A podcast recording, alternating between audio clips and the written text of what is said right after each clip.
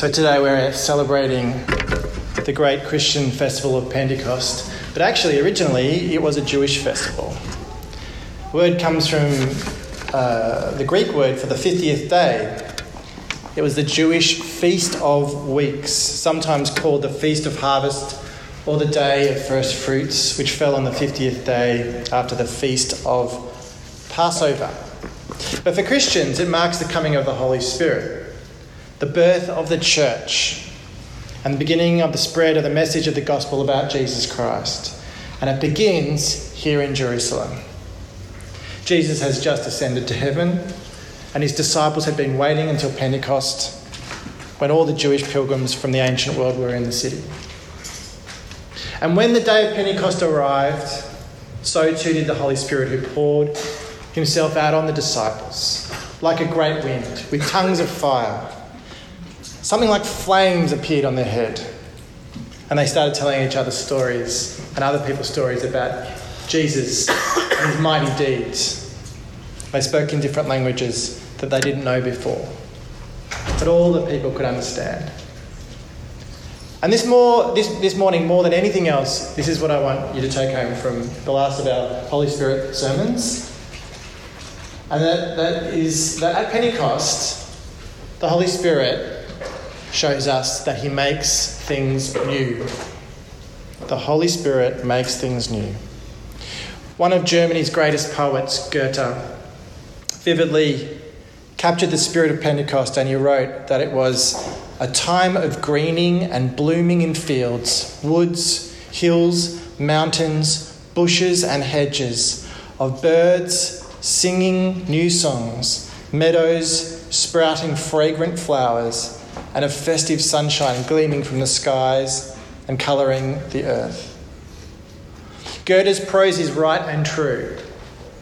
Pentecost is about the joy of new life, which in the Northern Hemisphere is visual at this time, uh, fragrantly manifest uh, in the spring.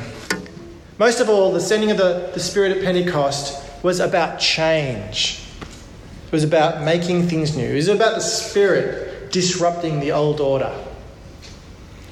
The old order of new thing of things and ushering in a new openness.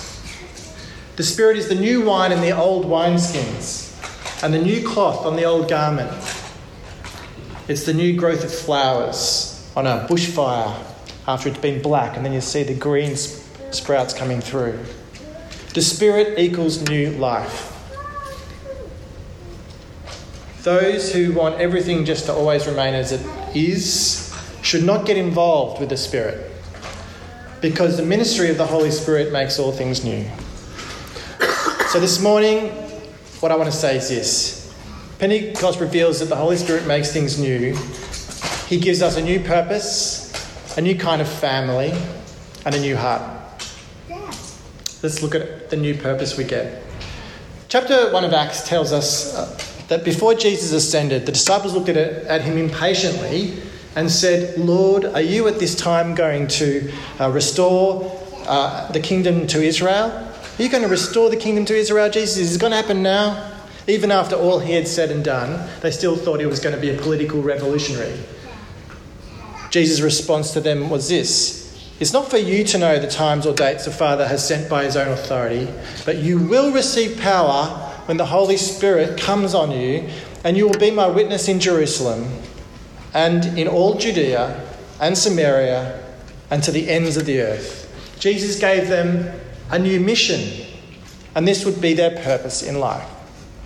Jesus is saying, The Holy Spirit will come on you soon. When? Well, you're just going to have to wait for that. But I promise you that it's going to happen and you'll be given a new purpose and a new power to go starting here in Jerusalem, telling people about Jesus, and just you'll just keep going out into the whole of the world. What Jesus is saying here is, in fact, the disciples' purposes, but it's also our purpose. We still live in this Pentecost period, post Pentecost period, the period between the two comings of Jesus. Jesus came once, Pentecost happened, we live in that time now, and we're waiting for Jesus to come a second time. In between these two advents of Jesus, we have a purpose to participate in this mission of going out. everyone wants to find a purpose in life. It's the question, you know, that I remember in my early 20s I prayed about a lot, talked to a lot of people about. And even we can go on for, for many decades and struggle to know what our purpose in life is. And um, it's something that is a big thing for all human beings. And some of us work out our purpose through our career. And, and that's great. If you can find a job that really gives you a sense of purpose, that's a good thing. When you have a sense of purpose in your work, then you love getting up on Monday and you have your coffee and you have your breakfast and you get your suit on and then you go out and you've got a sense of purpose in your career. You, you don't care as much about your payment. If you've got a job that you are passionate about that gives you a sense of purpose, you don't care about your payment. It's great to have a sense of purpose in your job. Some of us get a sense of purpose in our family. It's not for everyone. Some people find their purpose in the single life. But for some people, they do find a sense of purpose in having a family and children. And kids are great. And there's nothing wrong with having a sense of purpose in your family. Some of us get a sense of purpose in our artistic pursuits. I identify with you too. But the mission of, of Jesus, the mission that he gives us, the purpose that he gives us, has to sit for the Christian like an umbrella over all of those things. It, if we have a sense of purpose in our job or in, in our family or in our t- artistic pursuits, that's okay, but they need to submit to this greater purpose that Jesus gives us. If you're trying to work out what to do with your life, if you're trying to discern your ultimate purpose, Make sure that whatever you're doing or whatever you want to do fits inside this great mission that Jesus first gave before, on his last day on earth, before he ascended into heaven, and still applies today to be one of Jesus' Holy Spirit empowered witnesses in the world. You can actually still pursue the career of your dream to a point, depending on what it is, of course. You can try anything, really, the career that God has wired you up for, to be a, you know, a school teacher or a dentist or whatever it is. But make sure that whatever relationship status, uh, whatever career you have, um, that you, it somehow enables you to participate in God's mission to the world. You want to be able to make sure that your, that your career actually can serve God in some kind of way. Same thing with your relationship status. You can still pursue a life of singleness or marriage, and either way, you can serve God in either of those relationship status. You, you might have kids. If you, if you can have kids, that's, that's great. But make sure that whatever relationship status you have is that it enables you to somehow participate in God's mission in the world. The same thing with your artistic pursuits to be a writer or a musician or an actor or a painter whatever artistic pursuit you have, make sure that it somehow enables you to participate in God's mission in the world. One reason why it's really important that all of these things need to submit to the greater purpose is that they're all vulnerable. So if you make your whole purpose your career, that's very risky because your career could be taken away from you and then you lose your purpose. But the mission of God will remain. So it's much better just to put all our eggs in the basket of God's mission to the world and have those other things submit. The same thing with your family or your relationship status. That's vulnerable. Um, who knows what's going to happen down the track in your life? Your artistic pursuits might get you nowhere. But Jesus' mission will never change. So the day that Jesus promised would happen finally happened. Look at verse 2. The disciples had been sitting together in one place, waiting and praying, and suddenly a sound like the blowing of a violent wind came from heaven and filled the whole house where they were sitting. They saw what seemed to be tongues of fire that separated and came to rest on each of them. Things are starting to break open. What is going on? There is a sound of a supernatural wind. A little bit, maybe it's like the wind that uh, blew over the earth when the earth was created, over, hovering over the chaos. Is that the same wind? Potentially, things are being brought to life just like they did at the creation of the world. There's also a supernatural visual display, tongues like fire. Look at verse 4. All of them were filled with the Holy Spirit and began to speak in other tongues as the Spirit enabled them. This is none other than the promised Holy Spirit. John the Baptist said that he, he only baptized with water, but Jesus, or the Messiah, would come, which ended up being Jesus, as we know, who will baptize you with the Holy Spirit and with fire. And this is what's happening here, isn't it? The visual display of that promise of John the Baptist. Not only did Jesus give them instructions on what their purpose will be in life, but now the Holy Spirit's come in to empower them to do this. And last week, you will remember uh, in our Holy Spirit series, one of the things the Holy Spirit does is He energizes us to do things. And that's what's going on here. So the Holy Spirit gives us a new purpose, which is to participate in Jesus' mission to the world. Secondly, the Holy Spirit gives us a new family. We see this at Pentecost. The wind and the fire in, in this story makes us think of God's glorious fiery presence filling the temple.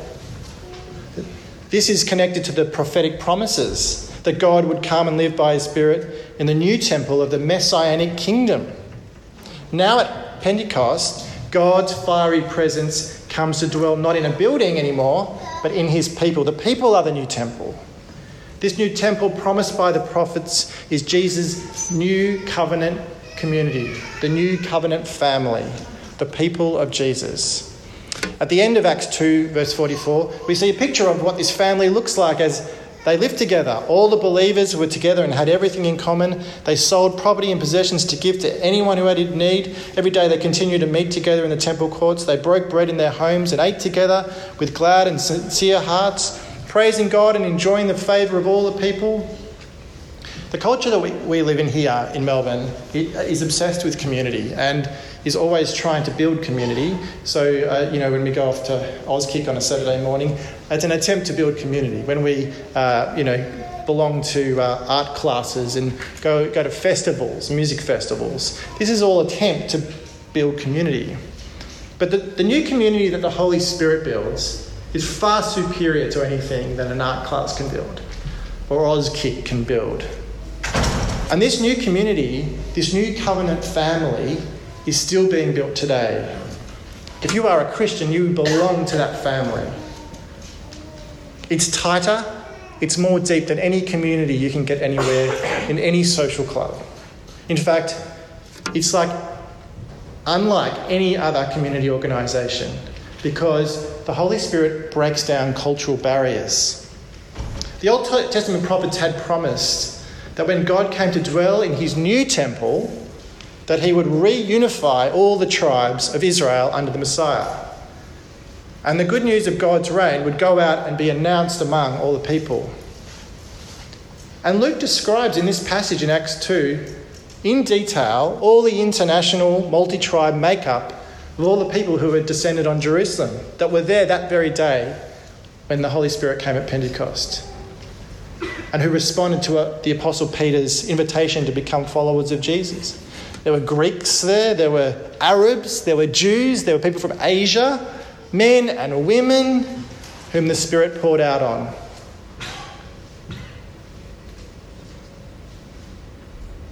The apostles, they called Jesus their Messiah.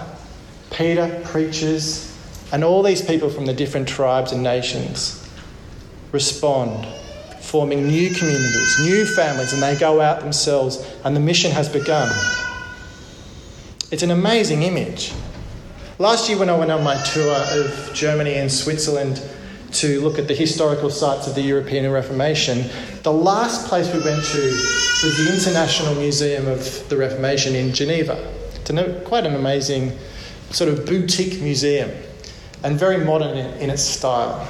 And um, as we got to the end, the, the very last um, part of the exhibition, you walk down into a basement and there's this big multi television display.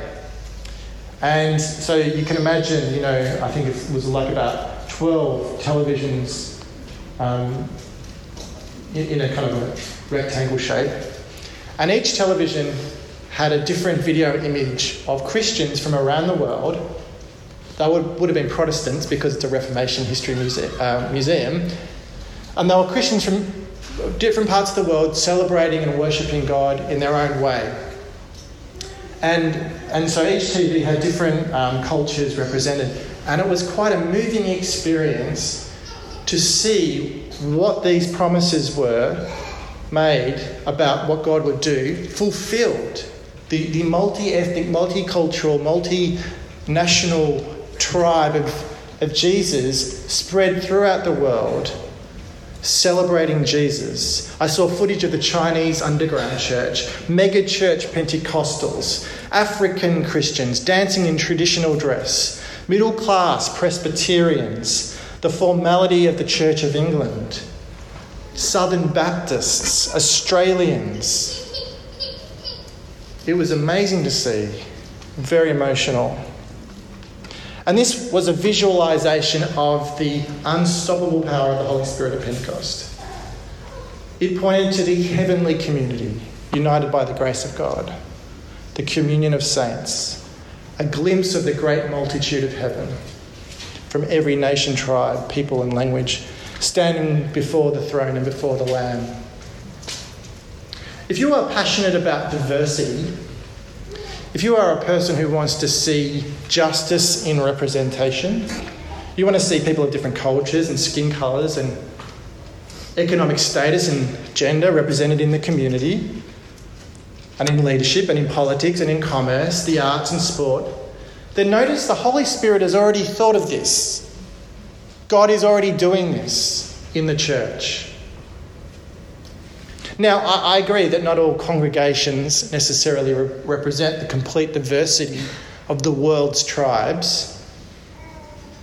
But when the churches get together, you do see that diversity. When, for example, um, you go to a church conference, you do see the diversity of the worldwide church.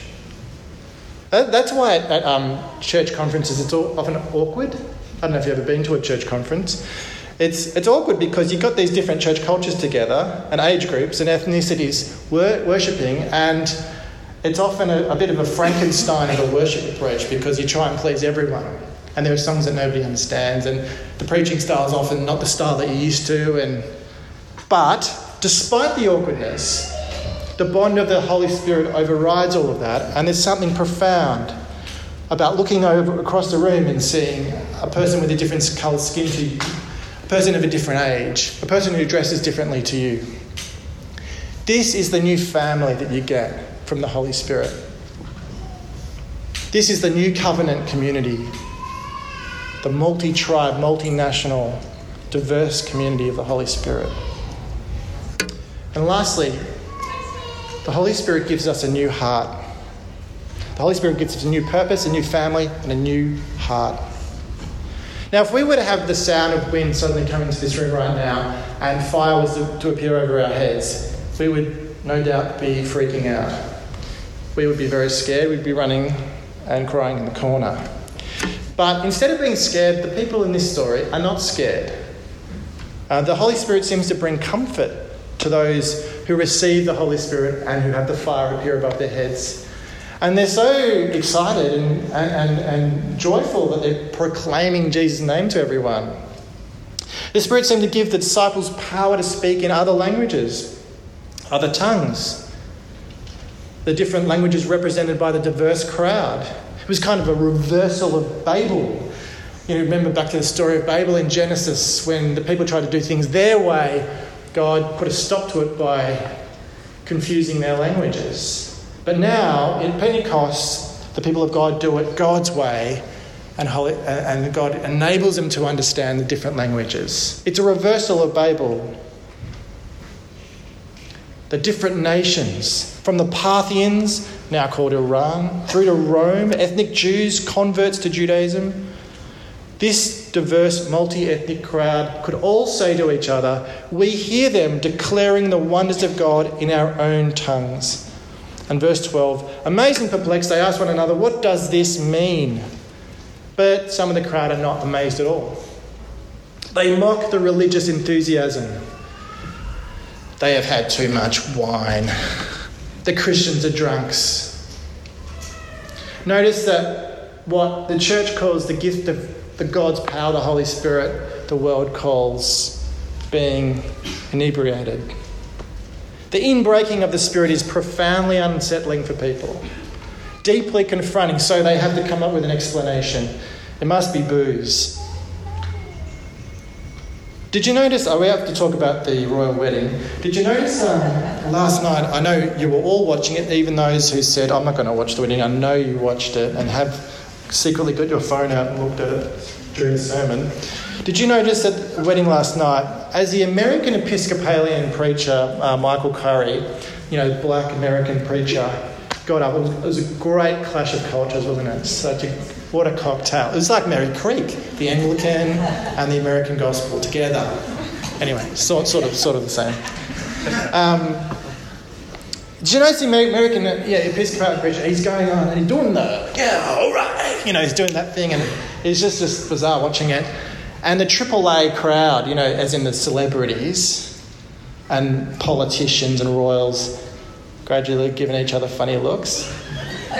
you know what I mean? He's getting a bit too excited. And there's already memes on Facebook. Within about five minutes of the sermon finishing, there were memes on Facebook of, you know, funny look. You know, I think William went like this at one point. The thing is, he's getting excited about his faith, and it sort of looks weird in that context when we're used to British royal weddings, everyone being very stoic. People want to have a bit of a kind of smirk bit of a mock. And perhaps you've been mocked at one time or another for your faith, for getting a bit too excited about being a Christian, for coming to church on a Sunday morning and missing some party that you were supposed to be at, or, or going, holding to a different moral view to your friends, or mocked for just believing in the Bible. Be comforted in the knowledge that you are not alone and that from day one of the church, mockery occurred. Day one, since the very first day the Holy Spirit arrived and gave birth to the church. And this pattern of the Spirit in empowering and inspiring the apostles to teach people about Jesus, followed by questions from the crowd, then followed by bewilderment and then scorn, and then some becoming Christians and some rejecting it. This pattern repeats itself all through the book of Acts if you go on to read it. And also, this pattern continues today.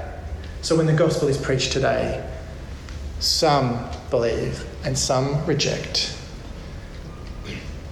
Peter, who had been illuminated by the Holy Spirit, you remember what that means from a few weeks, weeks ago, the Holy Spirit enabled him to understand the gospel and to speak it. Um, he was filled with the Spirit. He also was filled to speak with boldness. Peter recites the prophecy from Joel we uh, Diana read out the start, and uh, in the last days, from verse 17, in the last days, God says, I will pour out my spirit on all people. Your sons and daughters will prophesy, your young men will see visions, and old men will dream dreams. Joel goes on to say that there will be signs and wonders and fire from heaven, just as there was Pentecost that day. And then he goes on to teach about Jesus of Nazareth came to, and fulfilled the prophecy of Joel and performed signs and wonders, and, and then they put him to death nailing him on the cross, verse 23. And then verse 24, but God raised him from the dead, freeing him from the agony of death because it was impossible for death to, um, to keep its hold on him. And this resurrection, says Peter, was a fulfillment of Psalm 16 of David. In this psalm, the poet rejoices because God does not leave him abandoned in the realm of the dead.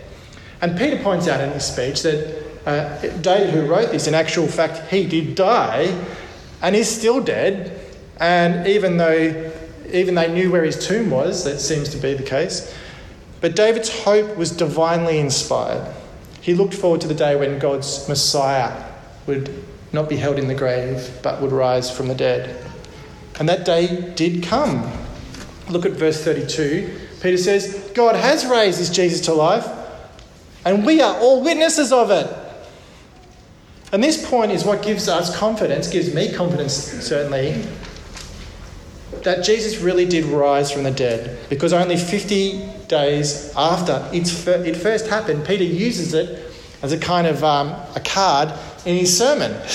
And you're not going to get away with that 50 days after the event if it didn't happen, are you? The Gospel said that uh, 500 people witnessed Jesus' uh, resurrection. So there were the there were those people would have been there on the day of Pentecost. There would have been people in the crowd who were witnesses to Jesus' re- resurrection, and there would have been people in the crowd whose friends and relatives were witnesses to the resurrection. Verse 36 says, Therefore, let all Israel be assured of this God has made this Jesus, whom you crucified, both Lord and Messiah.